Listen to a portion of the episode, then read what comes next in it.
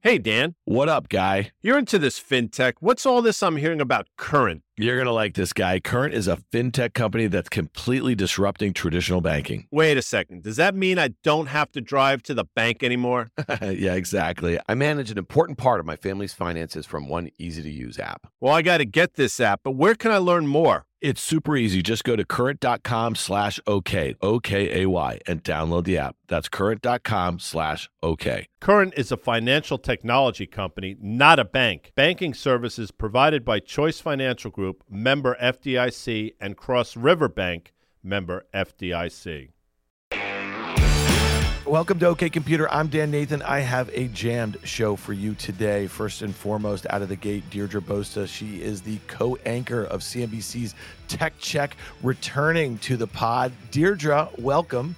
Happy to be here again, Dan. Anytime for you. Yeah, you and I have a ton uh, to talk about. I mean, you've been you've been covering all of this uh, this Chat GPT, and it just seems like there's no shortage of headlines around these kind of language models here that have caught the rate. Not not just here, but also in China. Like as I'm looking at my FactSet screen, I see Baidu um, yeah. up more than ten percent because they made an announcement on this front. We know that Google is making some investments. Um, as we are recording this right now, Microsoft is hosting hosting their AI event, just talking about how they're going to integrate Chat GPT into Bing. So that is going to be just a hot topic here. And we're going to hit all that. Just real quickly, a little housekeeping. I also have a great conversation with FirstMark Capital's Rick Heitzmann on the end of the great VC consumer subsidy. And then also Gene Munster from Deepwater Asset Management is going to join me to go over all of the mega cap tech earnings that happened over the last week and a half or so. Okay, Debo, let's hit this one because I've seen you all over CNBC talking about this. It feels like for a couple months now, you have a, a lot of reporting across all of these major companies, but it just kind of seemed like it hit the public market by storm. I think that, you know, in December, a lot of people were talking about is this going to be a big threat to Google? How far behind are they in OpenAI? You know, Microsoft seemed to, like, with that billion dollar investment initially and then this 10 billion dollar investment seems to have like a bit of the pole position here thoughts on just what's going on because it seems to be a little bit of a mania um, not just out there in the valley but but kind of just all, all over the globe here it's it's gone bananas, hasn't it? I mean, it's all we're talking about. I think the whole first part of our show was dedicated to this. Dan, you know that I live in San Francisco. The first time I heard about Chat GPT was at a dinner party last year.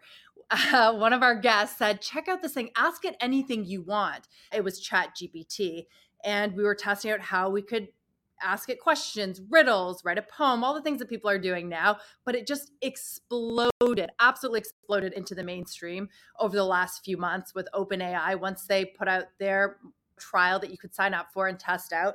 And since then, it's just gone faster than I think probably anyone can imagine, even the guys at Chat GPT and OpenAI. I mean, there's charts, you've probably seen them, how it's reached a million faster than Twitter. And it's created sort of a bit of panic as well, right? It Google. You talked about earnings last week, and I've covered Alphabet earnings for years, and they're always talking about being an AI first company. Sundar Pichai saying it's at the core of everything we do. But Microsoft, OpenAI stole their moment. So now what you see is this massive tech company trying to play catch up. Today is the uh, Microsoft kind of last minute press conference. Tomorrow, we'll hear from Alphabet all sorts of questions over what companies can use it. And just speaking of earnings season, it feels like this is the new blockchain. Everyone's just using it wherever they can, whenever they can. Yeah, it's funny. You know, we were talking about it on Fast Money last night. You know, C3 AI, you know, it's run by a guy named Tom Siebel, who's been around in, in the software space um, for an awful long time. And, you know, it, the stock has gone from, you know, $10, it closed down uh, at the end of last year, down 95% from its post IPO high when IPO'd in, in late 2021. And it was just left for dead. Here was a company that was expected to do maybe $260 million in revenue, expected to lose, you know, a, a bit more than that. It's got the AI in the name there, which is pretty good. That stock rallied 200% to its highs just the other day, and it's down um, a bit today. And it just shows you just kind of the scarcity of pure play, I guess, public names how some of these other guys are scurrying around. Like Alphabet, you know, they're making a $300 million investment in Anthropic. I mean, these are companies that are obviously way pre revenue. And mm-hmm. it's funny that you use that example of blockchain. We remember the dot com sort of frenzy, you know, 25 years ago. It just seems that like some of these big platforms, they have the money to throw around and they might as well spread their bets if they can't buy these companies from a regulatory standpoint because 10 years ago if this was just kind of the craze you know like remember when Facebook on the eve of their IPO, they just paid a billion dollars for Instagram. I don't think they can do that right now in this regulatory environment. At the same time, the regulatory environment is so backwards looking, right? We're, we talk about the DOJ looking at Google's advertising business, and maybe that's a reason as well. That's why the stakes are so high here. AI, as you well know, and probably a lot of your audience knows, has already been in use, been being used in different ways for enterprise um, for many, many years. This is the first time it's really hit the consumer. And I guess the implications for search, for Google's business, for Bing's business are so large. But going back to your comment about C3 AI, it's kind of like we're at this moment where there's a disregard for the fundamentals. Anything that has AI is buzzy. We interview Tom Siebel often after, you know, most quarters, and he's got a lot of government contracts and he's trying to shift his model to a consumption based one from a subscription based one, which is a difficult place to be if you're entering a macro downturn. So it does feel like everyone's reaching. Your point about being pre revenue is true, but where I sit, San Francisco, it kind of feels like a return to what investors here, VCs look for. It's that promise, that pie in the sky promise of something that can be so transformative. And certainly, uh, it's been a long time since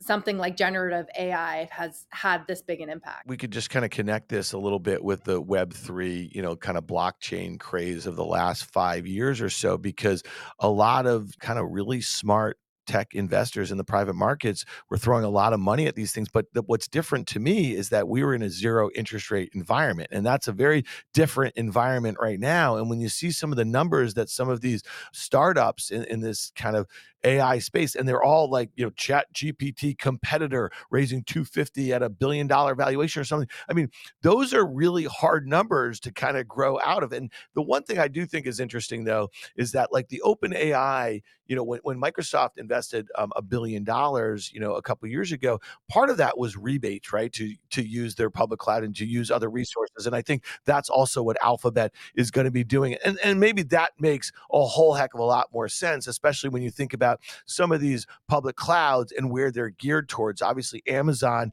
has historically been geared more towards the startup space, you know, Microsoft's Azure and maybe Google Cloud a bit more in the enterprise. I have to think that that has something to do with this.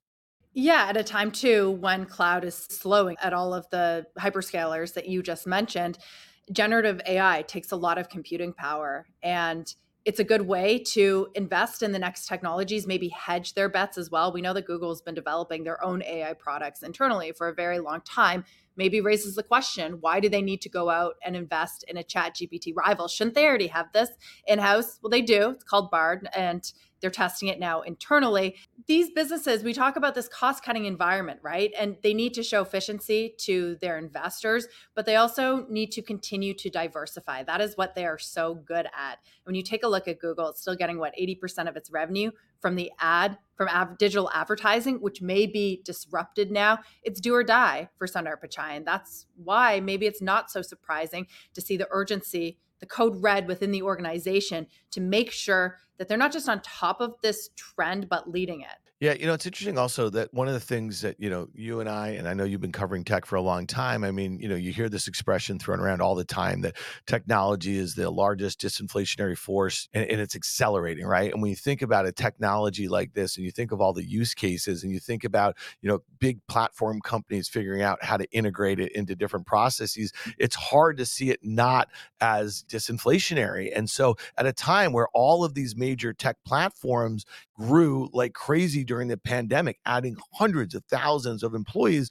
and now they're cutting tens of thousands of employees, right? And so if if wage growth and, and employee headcount was, you know, the thing that was kind of potentially going to weigh down on margins in a decelerating environment, which we are in, and that's one thing that I think you and I could definitely agree on post the Q4 earnings, and at least the, the sort of color that we got about the existing period is that growth is decelerating, right? There, there's no doubt about it. And the, a lot of these companies have to keep up with these cost cuts here. I just wonder, you know, how much of the integration of these technologies is going to be hype in the near term. You know what I mean? But I think the long term, it will most definitely be disinflationary.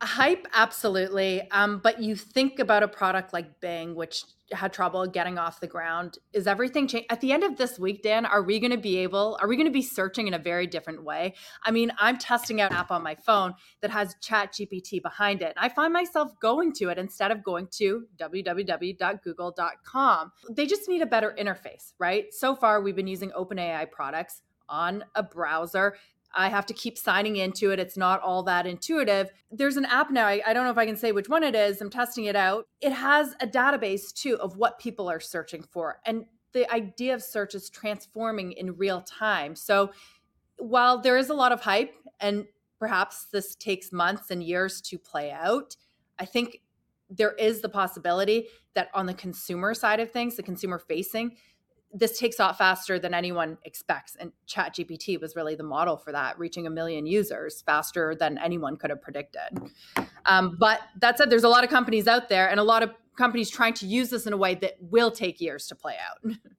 Yeah, it's really interesting. I, I, guess you know I've been talking to a lot of uh, VCs as as you have on the topic, and just kind of trying to get a sense for how does this thing play out for like, are we going to see just this huge boom in like all of these um, private companies, or are we likely to see these large platform companies just who have the ability to kind of do the sorts of deals we've seen already from Microsoft um, and Alphabet. I'm sure Amazon will be doing some deals here and just leveraging, you know, within their own platforms, right? And then offering them as services within their cloud offerings too. Like, will they take all of the benefit this in the near term, or are we likely to see a bunch of multi-billion companies kind of bubble up here. And I, and I, I, listen, that's the one thing, you know, when you talk about the kind of headwinds from a regulatory standpoint with some of our major platform companies, it's like, will they continue to just stifle innovation and new technologies because they can just kind of continue to either buy, invest, do whatever the heck they want, acquihire. So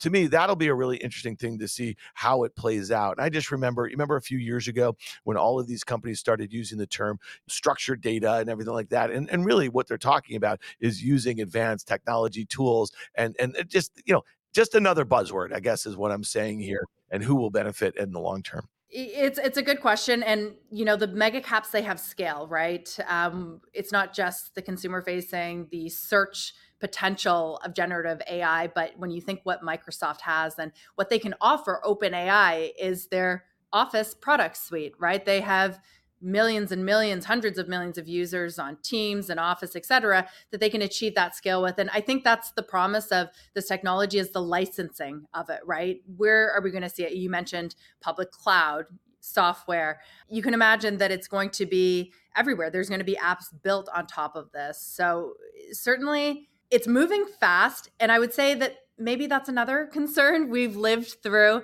um, this rise of social media and right now, it's all everyone's talking about, and the hype machine is going. But maybe the not so desirable impacts of this technology, like IP theft and plagiarism and privacy, that has yet to really show itself. But I have a feeling that that's going to rear its head soon enough.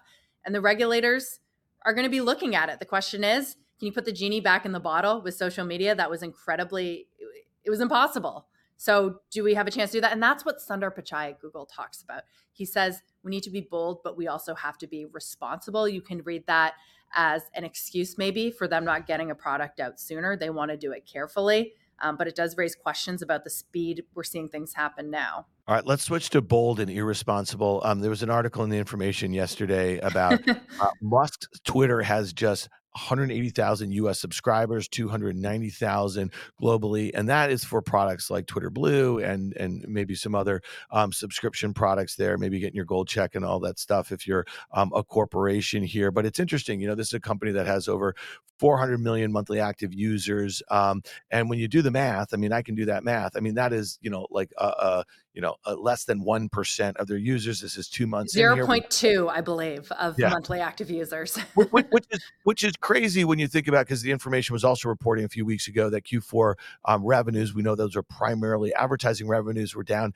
maybe 35 um, percent or so. I mean, this has the makings of just being, you know, an, an absolute um, disaster. He did make that first um, interest payment. We know that a lot of the rate, on a lot of that debt that he has is floating. We know where interest rates are um, right now. I mean, this seems to be a really difficult situation because, you know, he at first was like, listen, we can make it up in subscription products, what we're losing in ad revenue. And then I think at some point last year, he probably did some of that math and, and it's coming out right now where it's like, well, um, we may have to file for bankruptcy. And the, the other question I would just make is that, you know, or, or have for you is that Tesla shares and that to obviously fund the purchase of this 30 billion in equity and 13 billion or so um, in debt have rallied from their lows in January um, about 100%. He said he's not selling any more stock, but God damn it. I mean, like, I, I got to think that he's ready to sell a whole heck of a lot of stock here and, and really put to rest some of the issues as far as how this company, Twitter, stays afloat. Right. The question is, will he have a choice, right? If if Twitter continues to put up numbers like this and fail to get more people to pay for the subscription service, it feels inevitable, right? That he's going to have to sell more eventually in terms of Tesla. And also, the rally this year has been momentum based, right? Not necessarily fundamentals like a lot of the other companies that we've been talking about in tech. Do we give Elon Musk the benefit of the doubt? I mean, in the lifetime of Elon Musk and what he's been able to achieve, you could say that it's still early days for Twitter and that he's still figuring it out. You know, he's still sort of in a room holed up not far from here in San Francisco, tinkering with this. I don't know. I tend to want to give him the benefit of the doubt because he's solved problems that no one else has. He's made Tesla into what it is today. He's gone to space. He's created so many compelling products. But as you said, he took on a lot of debt to do this deal and he has kind of a clock ticking. No doubt about it. And you know, here was an interesting, eh, you know, on that front as far as rates are concerned, valuations and and the like. Here, there was an article in the Wall Street Journal, and I it just kind of caught my attention here. Speculative stocks soar as investors dust off the low rate playbook. And then here's one from Bloomberg. Fed's Bostic says higher rate peak on the table after jobs blowout. Okay. So, like, when you think about this, investors, you just said this, this is like kind of a momentum led rally that we've seen in the NASDAQ, which is up 13% or so on the year already here. And the anticipation of rates going lower, despite the fact that we're just going to continue, especially with that jobs report. I mean, like, the stickiest part of inflation has clearly been jobs and wage growth here. And one of the reasons why we just said a lot of these companies are aggressively trying to cut jobs here. But when you think about the stocks and how much some of these things have moved with deceleration in like a lot of their core metrics and who knows you know this whole idea that we are entering into a soft economic landing that's not what i heard from some of these major platform companies and i'd love to get your take on that a little bit because it seems to be what they were kind of talking about the lack of visibility that they have right now they are preparing for tougher times the stock market is saying something different. This disconnect is pretty fascinating. We were so prepared for a really ugly earnings season it wasn't a disaster but it was still very disappointing. And to your point, let's take a look at cloud, right? A lot of investors look at the hyperscalers, uh, Microsoft Azure, Amazon AWS, Google Cloud to figure out how other companies are spending these numbers came in lower than anyone expected. I mean, Amazon's AWS is expected to dip into the growth rate that is is expected to dip into what mid-teens, and the markets ignored this. We had Bill.com CEO on this week too, who said that what he's seeing from the SMB side is a serious slowdown in spending, but the market isn't paying attention to it because it's reacting to the macro, as you say. So, how long until these fundamentals start to come in and investors respond to that? I mean, we've got Fed Chair Powell speaking this afternoon, and the question we have is is he going to be dovish or is he going to be hawkish? Does he have to make up for last week when he was perceived as a little dovish? I, I don't know how this plays out, but I will tell you, Dan, that we have some people, not the majority of them, coming on air. We had one today, a guest who lived through the dot com bubble and then bust, who says it kind of looks like that more than it does 08, 09. So are we in for a reckoning? Could we retest those valuations? To your point, what's the right valuation level to retest? Is it when we still had low rates and easy money, or before then in a higher rate environment? The market is curious right now. You got a stock like Carvana, right? that has been booming this year on not fundamentals. Yeah, well, listen, as we're speaking, you know, Fed Chair Powell is, is out and he's saying the Fed will likely need to push rates higher and the stock market is rallying. I mean, so again, you know, to the point we're in, you know, the NASDAQ is maybe close to 20% off those October lows. And you see all the data. If you go back and you think about, you know, 2000, 2001, 02, you know, there was a lot of bear market rallies that equaled about 20%. I remember them. I lived through it here. I don't think we're out of the woods yet, but listen, Debo, I appreciate you coming on. Hopefully, you'll come back very soon. We have a ton to talk about every week here, and and so um, I'd love to get your insights as much as we can. So I appreciate you coming here and, and dropping all this knowledge on the OK Computer listener. Well, I love the pod. So anytime you ask, Dan. Hey, stick around for my conversation with Rick Heitzmann of FirstMark Capital and also Gene Munster of Deepwater Asset Management.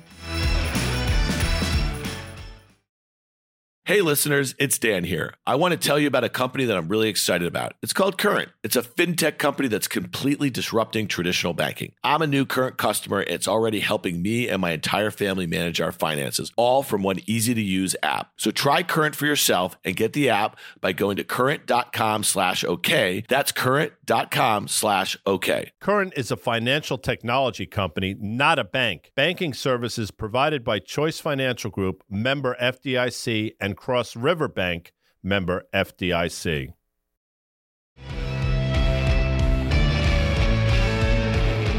I'm back with Rick Heitzmann of FirstMark Capital. We thought this would be a good opportunity. Rick has a little theme that uh, he and I have been talking about. I know that is probably on the top of your mind. Some of the, just the kind of consumer marketplace internet models here. And again, he was the first institutional capital into Pinterest. We are recording this on Tuesday afternoon, the day after the company reported their Q4 earnings, guided down, um, and we'll hit their quarter. Um, initially, that stock was down like 10, 13% or so. And then on the call, they talked about improving margins over the course of the year. And this is part of the theme I think you want to hit here. You know, we hear the great cancellation, the great resignation, this and that, whatever. You're calling this, what are you calling this right now the, you want to talk about? end of the great consumer subsidization. Yeah, by by, by, uh, By- people in your industry, by, in the by venture capitalists and by the public markets. So, you know, as we think about what's next, and a lot of what Dan, you and I talk about is what's next, what should we think about in terms of thematics, and what we should think about in terms of companies.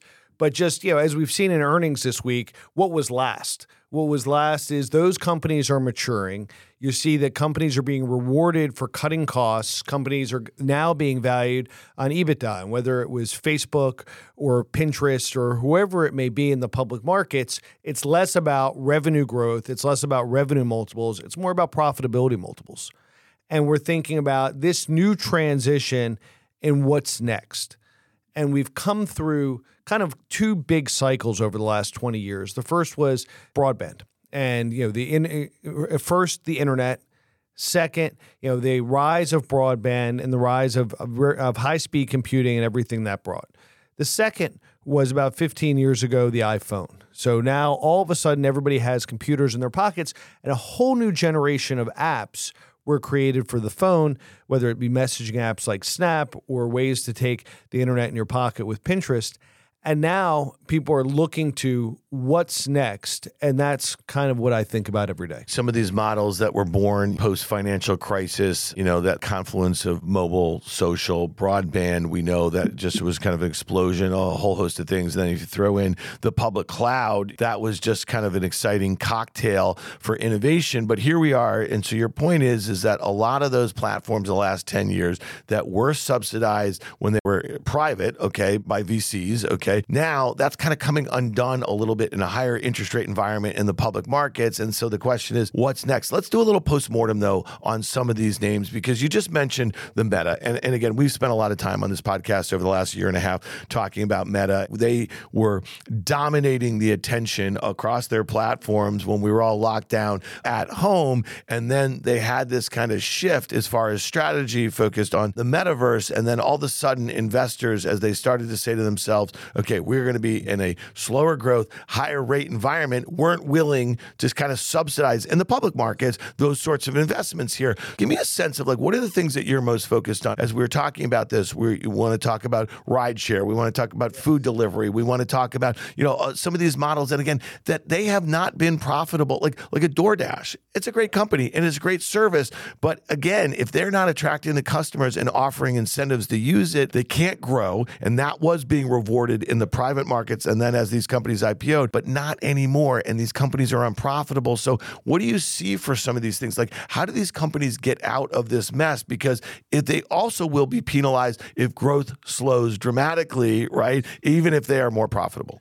So there's a couple different pieces there. First is what were the models that people bought into? And and even the original Facebook logo model was user generated content we're going to be a media company, but instead of having to pay, you know, Robert Downey Jr. to be Iron Man and spend millions of dollars on CGI, your friend's birthday pictures is going to be the media, and therefore it's going to be free, and therefore I should be able to drive 50 plus percent margins. Well, that played out, but then when growth was rewarded more more than earnings, that long term business model was kind of sullied in a lot of these in a lot of these companies, and that stopped making sense. But you know, you, you saw I guess to go to your second point, you know, there was a great subsidy about around a bunch of different industries. You know, whether it was Meta in the public and private markets as they thought about new news activities and then the metaverse in rideshare. We all remember, you know, 10 years ago, it, it was much cheaper to take an Uber than a taxi. And now the reverse is true that you know as as Dara and the Uber team is pushing for margins, they realize you know they have to actually make money on each ride. Key one that we've talked about in the past is quick service delivery. Like I could get an avocado delivered to my house in 10 minutes for half the price if I walked to Whole Foods. And I think that's all going away. So you're seeing there was probably 100 rideshare car- companies. Now there's two major public ones. I'm not sure how many of these quick service delivery things are going to work, but you know it might just be DoorDash and Uber Eats. And you think about the streaming wars you're seeing as Iger's come back to Disney. He's saying, "Hey, we can't spend this level of money. We can't continue to produce content and distribute it at these prices." And people are starting to more focus on what does the business model need to be. It's not just creating reach. Even if you're a company as big as Disney, it's more than reach. It's also profitability and growing in a sustainable way. So, you know, for the consumer, actually at a time where we could be going into a recession, there's more layoffs, there's a fundamental dis savings from the pandemic. Not only does the consumer have less cash, but all these subsidies, which they've everyone's grown used to over the last ten years, are going away. And does that create some kind of opportunity? Well, you know, it's also very inflationary if you think about it. So you just use the example of Disney on the content spend. They're they're raising prices for Disney Plus. Netflix is raising prices, and they're doing away with um, password sharing over the course of this year. They're also doing ads, so they're going to have an ad supported model. And again, you know, a lot of this stuff at a time where a lot of the behavior was pulled forward years during the yes. pandemic.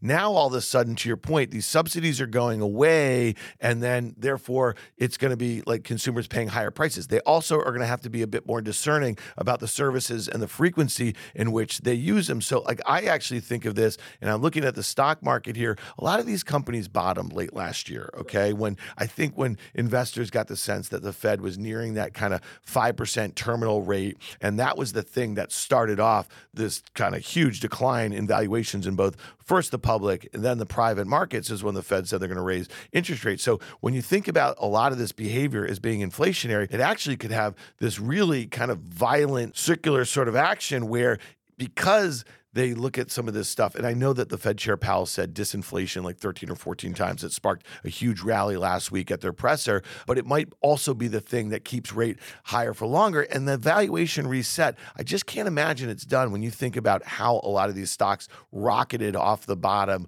over the last three or four months or so, because I really feel like this is going to be something that takes some time. And it's not just the, the models that you mentioned. You and I were also talking about look at all of the content in the video game space that's yes. being canceled, right? So again, those companies that create content are looking um, to cut costs. Look at the public cloud companies. We saw the deceleration on those places. And then think about this AWS is having greater deceleration than Azure. They are servicing far more startups than Microsoft is in their public cloud. So that's one. And so I think that like some of this stuff is just going to continue to play out over 2023. And the issue for me right now is really valuations where, you know, it was easy to make the case why throw a dart at these things and short them. And I think we're back at that place now. It was probably a much harder decision to do that three months ago. And I think we're at a point where two of our key themes, I think the first ever OK Computer we did a year and a half ago was even in the frothy market, and it was titled Business Models Matter. Yeah. So your business model matters. What do you charge somebody? How much do they pay you? And how much profitability is there? People had lost sight of that. And now that's coming back. And actually, the companies are being rewarded by saying, business model matters. I'm going to produce a game. I'm going to produce content. I'm going to deliver a sandwich and I'm going to make money on that sandwich because I, I really care about not only my pricing structure, but my cost structure. And now that the market's bottomed out and companies are now saying, and whether that was Bill at Pinterest yesterday, Evan at Snap, or uh, Zuckerberg at Meta, that, oh, yeah, business models matter. We're going to go back to making money, focus on the bottom line, understanding the costs and investing in those models. That's going to shake out. Now, I think what we're going to see going forward is it's very easy to pay lip service to business models mattering and you know getting religion on cost structures but who's really going to do it and what do those business models really look at which ties to one of our other ongoing themes here at OK Computer of, you know, there's some babies and they're getting thrown out with the bathwater, and who's really going to be able to execute against this cost structure, and what do these business models really look like at scale? Let's talk about Pinterest real quickly because I know it's top of mind. They reported last night. CEO came on our show last night, and he did a great job. I mean, again, I, I mean, you know, this is a company that is seeing deceleration. Mm-hmm. They saw a massive pull forward. I think it's also important to kind of recognize the fact that you know this is not a massive revenue company, right? So they have the benefit, they have the tailwind of this huge secular shift, right? Yep. As it relates to e-commerce and the the situation where they are, they have a really unique spot as far as discovery. And they keep talking about commerce, commerce, commerce. And I'm sure when you were on the board years ago, that was part of your your five year plan, exactly. but it wasn't in place.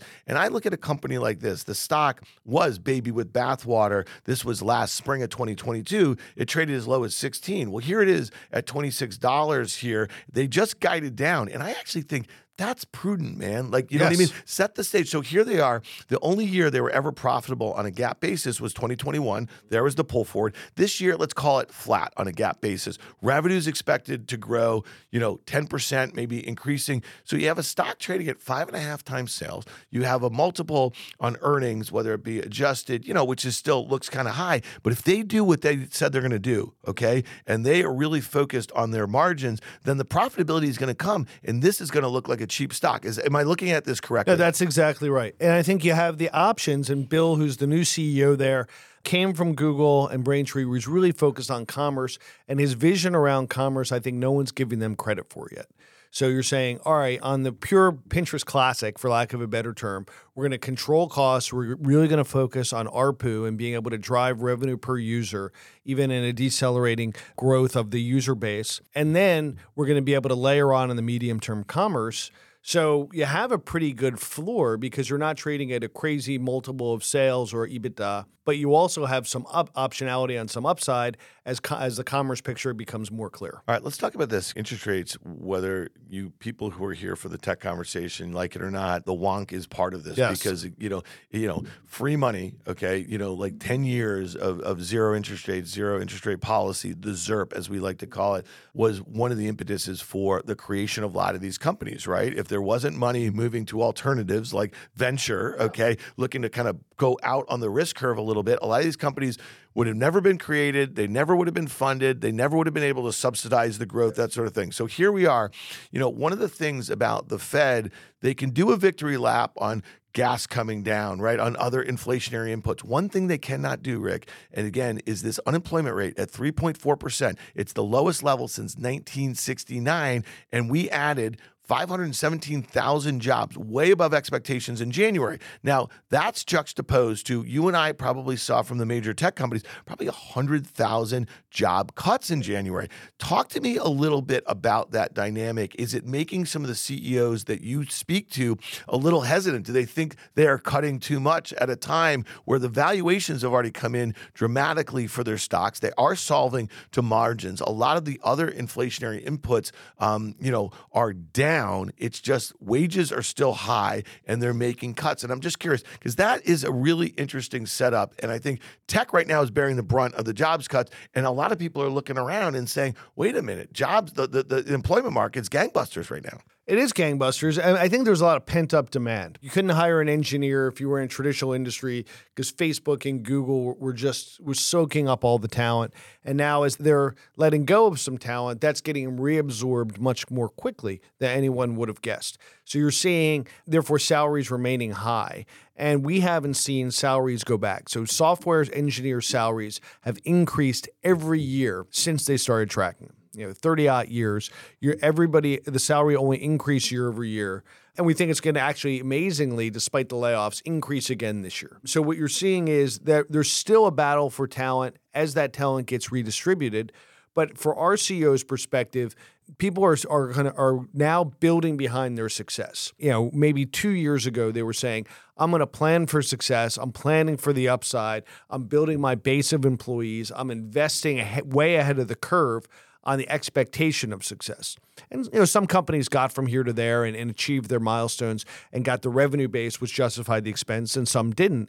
And now I think everybody's saying instead of building ahead of the curve, let's build behind our success. And even despite uh, a reset in the markets, despite what people believe might be, you know, a lower interest rate environment in the medium term, they're saying, hey, we got a little bit ahead of our skis let's just reset and take a more sober position as they think about hiring and growing. Last year, one of the other early themes we were talking about, again, you're on more than 10 boards and, you know, you're an advisor to, you know, probably dozens of operators here. And you were saying, you know, cut – cut fast, cut deep, get them done here. I'm just curious, like, given what we just talked about, is this kind of dynamic where, you know, big tech has led the way on the job cuts, but we're seeing this very robust job environment. If companies are still struggling, if they're saying to you, listen, it's going to be a tough slog for most of 2023, right? For a whole host of reasons here, are you still recommending to them to kind of continue to be vigilant on costs and, and, and as far as the, the employment outlook here? And again, like to your point, they're always going to look for great people that they yes. can add to their teams. But is that still a theme one year plus on from when you were advising them that? Yeah, I think it, it's still a theme, and I have a couple board meetings this week, and that's clearly the board view now. And this is not only the board meetings I have this week, but next week and across the firm. That you know, how do you a a how do you become financing risk? People forgot about when capital was free, you could send out a couple emails and, and, and raise capital. Now capital is a lot more expensive, and whether it's you you have risk that can you raise it and at what price the best thing you could do, and having been an entrepreneur 20 years ago during the last crisis like that, being financing risk independent is the most important thing if you're an entrepreneur. So, what we're seeing in these companies, especially companies that have some size, have some scale, is be financing risk independent, get to cash flow break even when you can. Don't cut off your nose to spite your face, but you know, get to cash flow break even and then reinvest that in, in, how do you think about the allocation of those resources? And you know the board level strategy is the prioritization and allocation of resources against goals. And that's what we're really going through. And you have a great company i have a board meeting today with that's doing $100 million in revenue. They're growing very quickly. They're going to be cash flow break even in a couple months. They have plenty of money in the bank. And this is going to be okay therefore now we've now we've hit those milestones. Now what do we do now do we grow? I mean, we, we it was it's a marketplace business called HopSkipDrive. It's growing very quickly. It's helping children transport themselves around from schools and activities, and uh, even governments. And what they've done is they've said, "Hey, as we're growing for for new geographies, let's wait till we're cash flow positive, and we can provide the most fulsome service and grow and grow behind our success." And that's what the even companies at scale of $100 million plus in revenue, that's the prudent thing to do. On the capital raising front, we know that there's, you know, hundreds of, of companies that raised in 2020, 2021. They're going to probably need to raise. And to your point, with interest rates where they are, and the likelihood of them going down meaningfully in the next year are not great. They would only go down meaningfully interest rates if the economy went into a recession. Okay. And that's not going to be great for valuations either. So my question to you is that are, are you hearing a lot of these founders saying to themselves, hey, listen, the NASDAQ's up 20% from its lows. People keep talking about soft landing. Look at this jobs market. Maybe we're back, baby. You know what I mean? That sort of thing. Do they get a little head faked by that or they do not focus on the macro well, as much? The greatest thing about founders is they tend to be dramatic optimists. So they're always looking for the silver lining, and some of them see that. And you know, our, our job as as board is to say, hey, we're taking the longest view in the room. That's one of the things that I always say in the boardroom. Here's the longest view in the room. This might be a head fake in the market. What we're seeing is the fundamentals, the long term fundamentals. As I talk to my limited partners, my LPs, my investors, they're still saying, hey, you know, that four percent risk free rate's pretty attractive you know, wh- where am I going to be on the risk curve to have this make sense? And you're seeing people pull out of the venture asset class, at least until the market normalizes, especially when they can get a yield risk free. So I think it's going to be hard for those folks to, you know, venture companies to raise money at least through the rest of 23.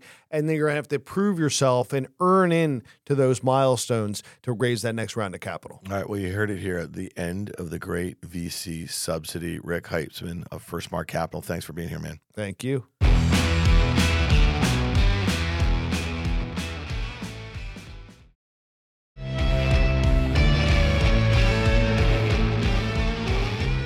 Welcome back to OK Computer. I am here with Gene Munster. He is the managing partner at Deepwater Asset Management.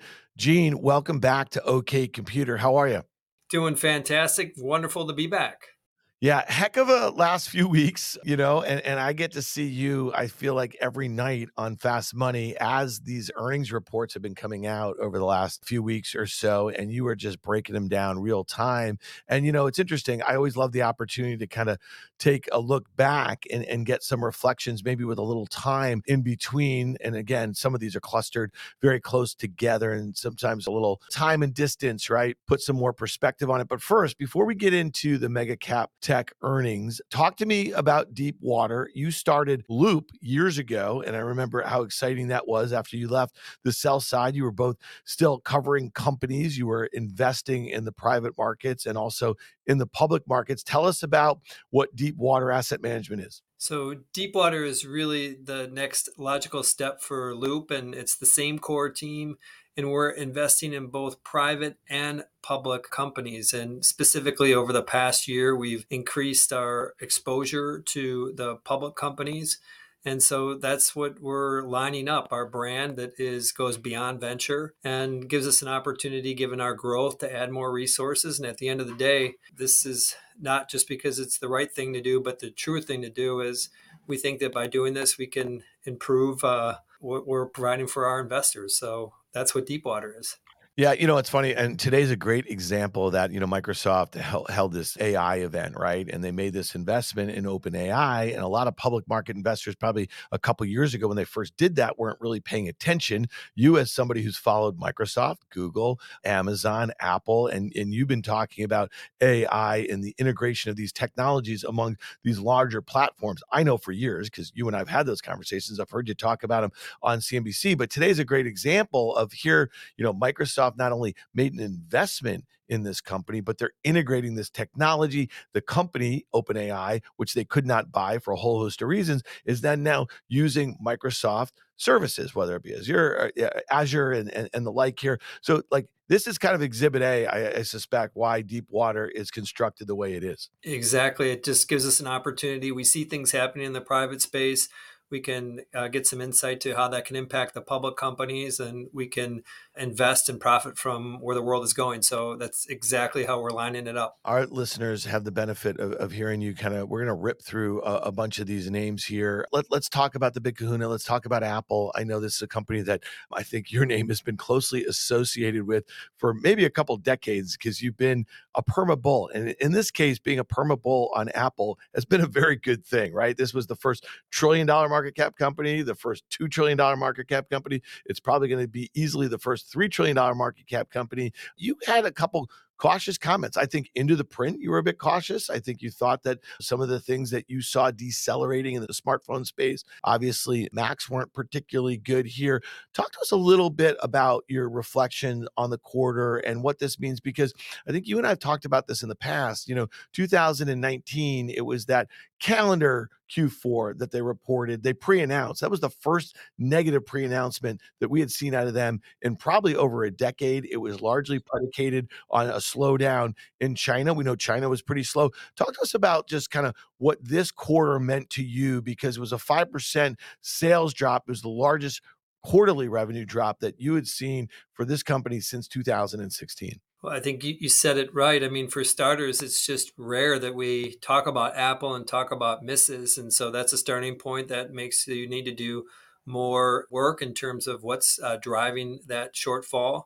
And it was a little bit of a unique dynamic in the sense that they pre announced in early November that the supply issues in China were going to have a negative impact on the quarter. Uh, so the adjustments. Analysts made those adjustments and they still came in below expectations, in part because of the macro, in part because of the operational side, the logistics piece. And so, what my goal in this was, uh, we had a generally a good sense that this was going to be a miss. We can look at the TSMC numbers, we can look at some of the other IDC numbers on the Mac side. And so, we had a sense that this was coming. The piece where I missed on this is uh, a belief that I thought that even though everyone knew uh, that things could be light that uh, it's still until the numbers are printed especially a company like apple it's so rare that they miss i would have expected the stock uh, to have been down on that if uh, and usually it's it's really everything is fully priced in in the case the reason why i think it's held in there is that if you do peel back the layers and look at the take the view that some of these operational the supply chain stuff will work itself out and eventually the macro is going to work itself out What's most important is to have an engaged base. And of course, they announced they hit that 2 billion active device numbers. That's up 8% year over year. So that's a similar size as Meta has in terms of daily active users, 2 billion. They're growing, Meta's growing their daily active users at about 1 2% a year. Apple's growing there. If you want to consider that kind of comparable metric of active devices, up 8% a year. So, same hard numbers to comp against. That's pretty impressive. And I think that's one of the reasons why the stock held in there. There also was some positive updates in terms of the number of subscriptions they're adding, despite the slowdown in services being up only 7% year over year. They had good engagement. And so, you kind of break the quarter into two pieces. One is, yeah, it was bad, but it, it was not a reflection, I think, an underlying core engine of how Apple what they've done. And just to finish the thought quickly, Dan, what they do is come out with a product that people love and then they buy other products uh, they upgrade those products and then they fall in love with other products and that flywheel seems to be intact. And to your point about the services when you think about it's been reported that they're going to come out with a mixed reality ar vr sort of headset. You can only see that just again like that being a big driver of the sort of engagement that you're talking about on a 2 billion ios installed base. And and again we haven't even talked about payments. I mean the list goes on and on. And this is one of the things why investing's hard people as you know. And so you know there was when that stock got to 125 dollars i mean some of us got a little cute. We're like, well, it's probably going to 100, you know, sort of thing. And then you want to buy it for all the reasons that you just mentioned.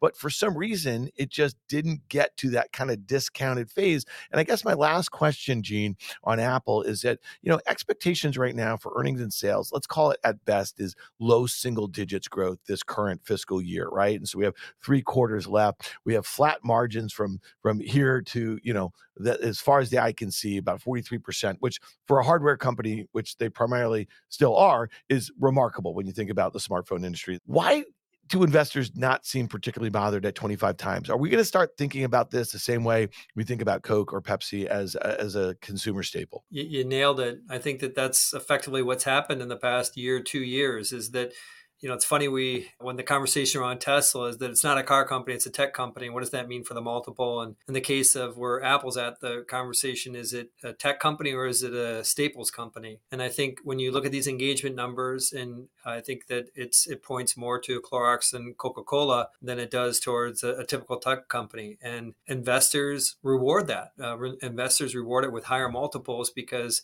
uh, they can sleep well at night. And I think that's one of the unique parts about investing in Apple is you have a stable base that people are going to keep coming back to and upgrading, but also you have optionality value, whether it's around those AR glasses that you talked about, potentially something in cars they just have optionality, which uh, something like Clorox and Coke don't have. That's right. Okay, let's talk about Microsoft really quickly here because again, you know, here's one that uh, you know on the 2024 consensus, looking for double-digit earnings and sales growth, and this stock trades at the same multiple as Apple, which is expected to grow far less, like we just talked about year over year. Um, so when you see things like this integration of um, ChatGPT into Bing, which I, I, don't think that Bing was on your bingo card for a big driver of, of this year's sort of growth, does this kind of, you know, kind of say, okay, this helps justify that premium multiple here because here's a company that not only is thinking out and thinking about how they're competing with Alphabet, Google in particular,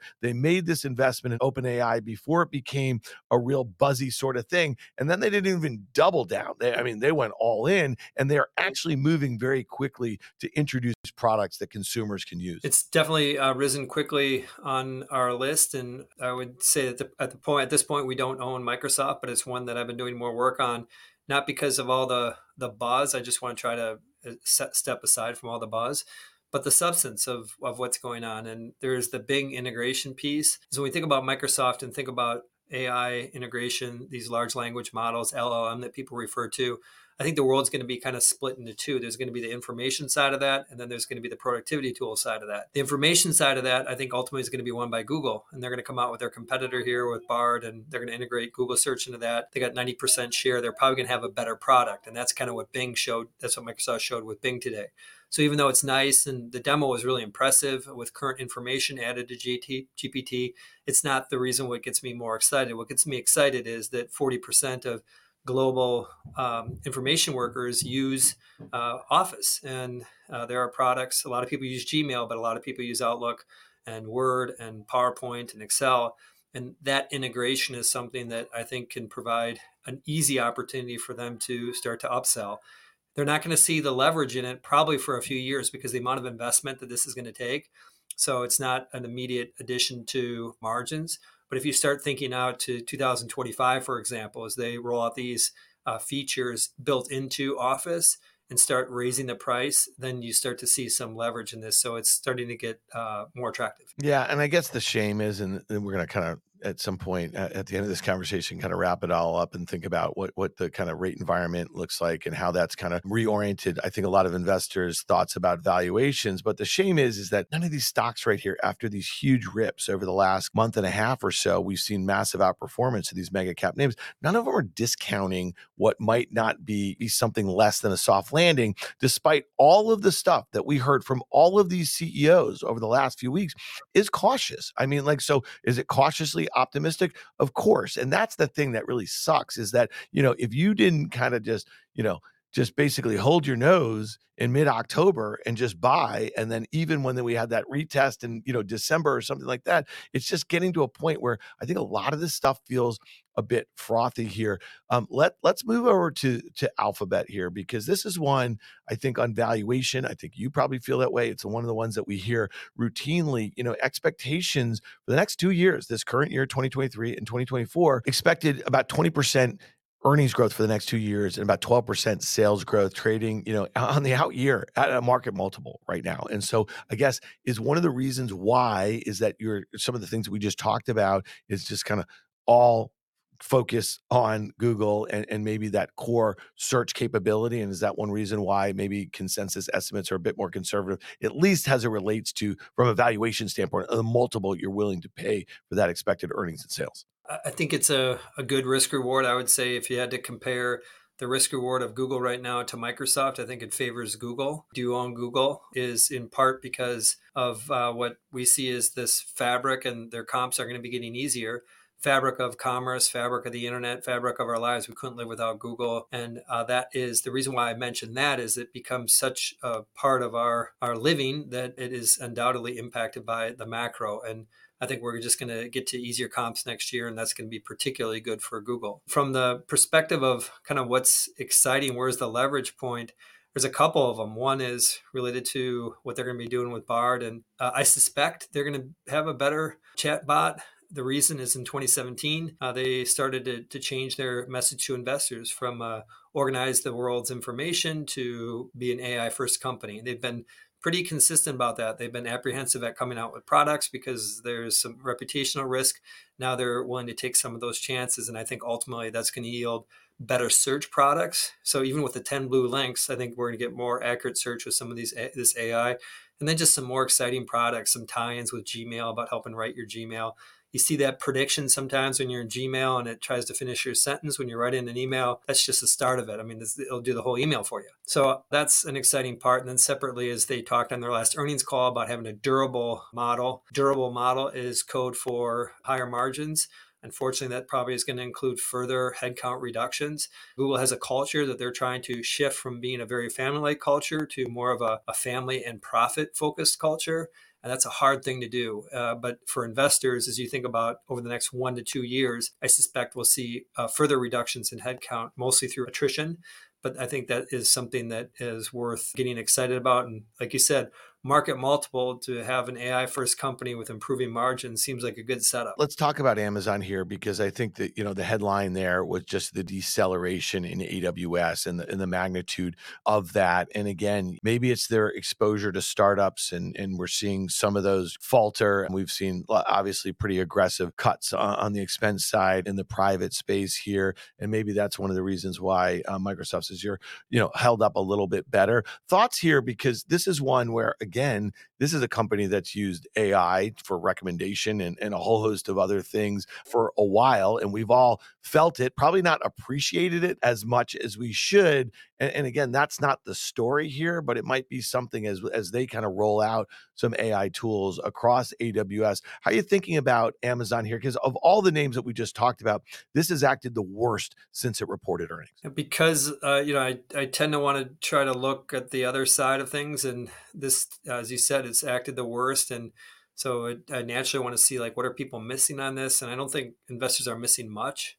I think that there is, uh, you know, just still some, still a great company long term. Uh, all the good stuff, we're, we're still bound to them for commerce purposes, but we do need to see some sort of get to a point where we're starting to comp easier comparables on AWS and on some of their just the core commerce business. And we probably don't get that for another six to nine months. My suspicion is that if you want to own something for the next three months, this probably doesn't make sense. If you want to own it for the long term, I think it, it still very much makes sense. And this is one that I used to cover as an analyst, covered from many years. And you know, they they have a, a method about it, different CEO obviously, but this method is that they typically uh, will go and flex their their profit muscle at a certain point just to remind investors that there's hope out there. And I suspect that they're going to probably do that in probably sometime in 2024 is to start to show some expanding margin and margins have been going down pretty dramatically over the past year and so this is not one where you can sleep well at night owning it but it is one that if you have the advantage or the the luxury of owning something for a year plus i still think it's going to be in a great place. Well yeah and i'll just say this i mean given the rallies that all of these names have had you know from those october lows that if you were in the camp that the sentiment might shift here right? Because i think everybody got so bared up into year end and the, i think the conventional wisdom is that we're going to have something worse than a soft landing economically. The way that these companies were signaling that they had to cut costs that maybe they just didn't feel particularly great, um, you know, about the near term. And, you know, when you saw the turn of the calendar and it was just like, you know, lights out. And, and we've had these kind of moves. But at the end of the day, at least what I took away from a lot of the just the commentary and the guidance is that the next few months or the next couple quarters are going to continue to be kind of difficult. And especially if kind of the Fed narrative about what, what are they having a hard time with right now with unemployment at 53 year lows or something like that. And these companies have been aggressively cutting costs there. We know there's a lot of wage inflation, and that is the sort of thing that can weigh on margins. But on the flip side of that is if that Fed continues to keep rates high, they don't even have to keep hiking from here on out, right? They keep them high, that will weigh on valuations again. And you're going to have the opportunity to dollar cost average some of these names on their way back to their October lows. I just can't imagine, though, Gene, when you think about, yes, we saw multiple compression in a lot of these names before estimates started coming down in 2022 in a meaningful manner. Okay. But at some point, there's just no way that we have a bear market, in my opinion. I'm the fast money guy here, where we basically bottom out at like 17 times the S&P 500. Just thoughts on that because you've seen different cycles and you've lived through some of these big bear markets. I think it was a pretty straightforward conversation in 2022 It was all about rates. Just uh, watched and you knew what was going to happen with rates based on the CPI number. Look at the CPI number, you can infer what's going to happen with rates and uh, you didn't have to overthink it. I think in 2023, it's the second, you have to think about the second derivative. And of course, the second derivative would be the, the pace of rate hikes. And, and the conversation is, you know, is, is about well, what's going to happen with the hikes and when are the hikes going to start to pare down? Could they come down at the end of the year? Could they be raising still throughout the year? All of that, I think it becomes a secondary topic.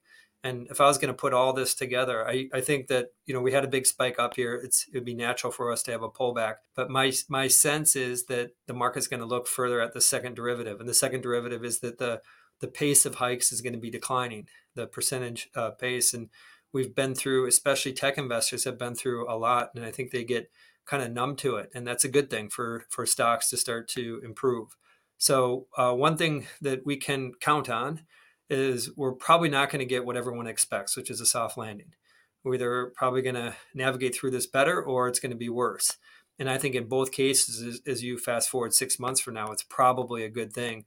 If the overall macro gets worse, rates are going to go down. And don't fight the Fed, the tech stocks are going to go up. And if the opposite happens, if things aren't as bad, I think people say, you know what, we navigated this successfully. And so uh, things probably are going to look up.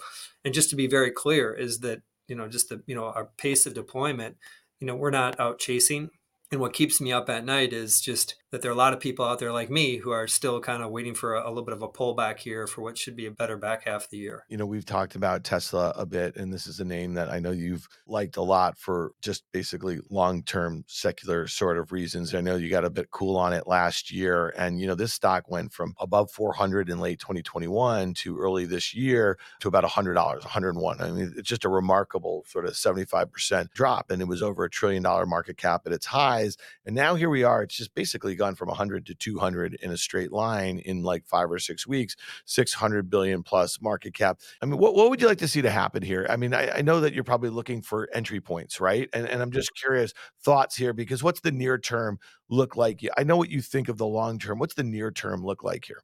I'm kicking myself. I, I, wish that I was waiting for the the earnings to come down and thought that it wasn't priced in, and it was priced in. I mean, they, it came in fractionally better than what I expected. I thought the uh, the gross margins ex EV credits would have been kind of high teens, and it came in at they said it'll be twenty percent plus, and that's that caused this rip back. The price decrease obviously a big deal. So to answer your question, in the near term, uh, we're we're going into an analyst day on March first, and probably between now and March first, people get all excited. That's what happens, especially in a, a stock that has a religious following to it.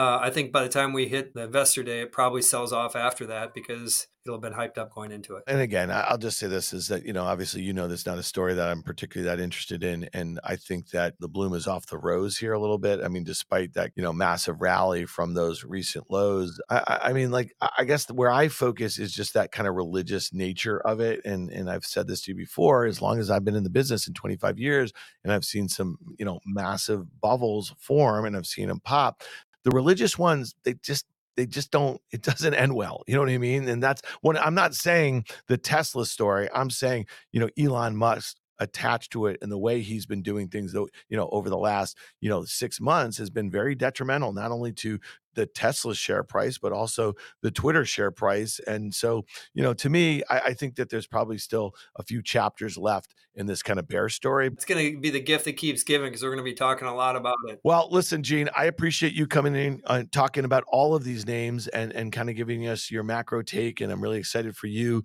and what you're doing with Deepwater assets. So I'm sure I'll see you on CNBC's Fast Money in the not so distant future. And I certainly hope you'll come back to OK Computer for sure and can't wait. Thank you. If you like what you heard, make sure to hit follow and leave us a review. It helps other people find the show. We also want to hear from you. Email us at contact at riskreversal.com.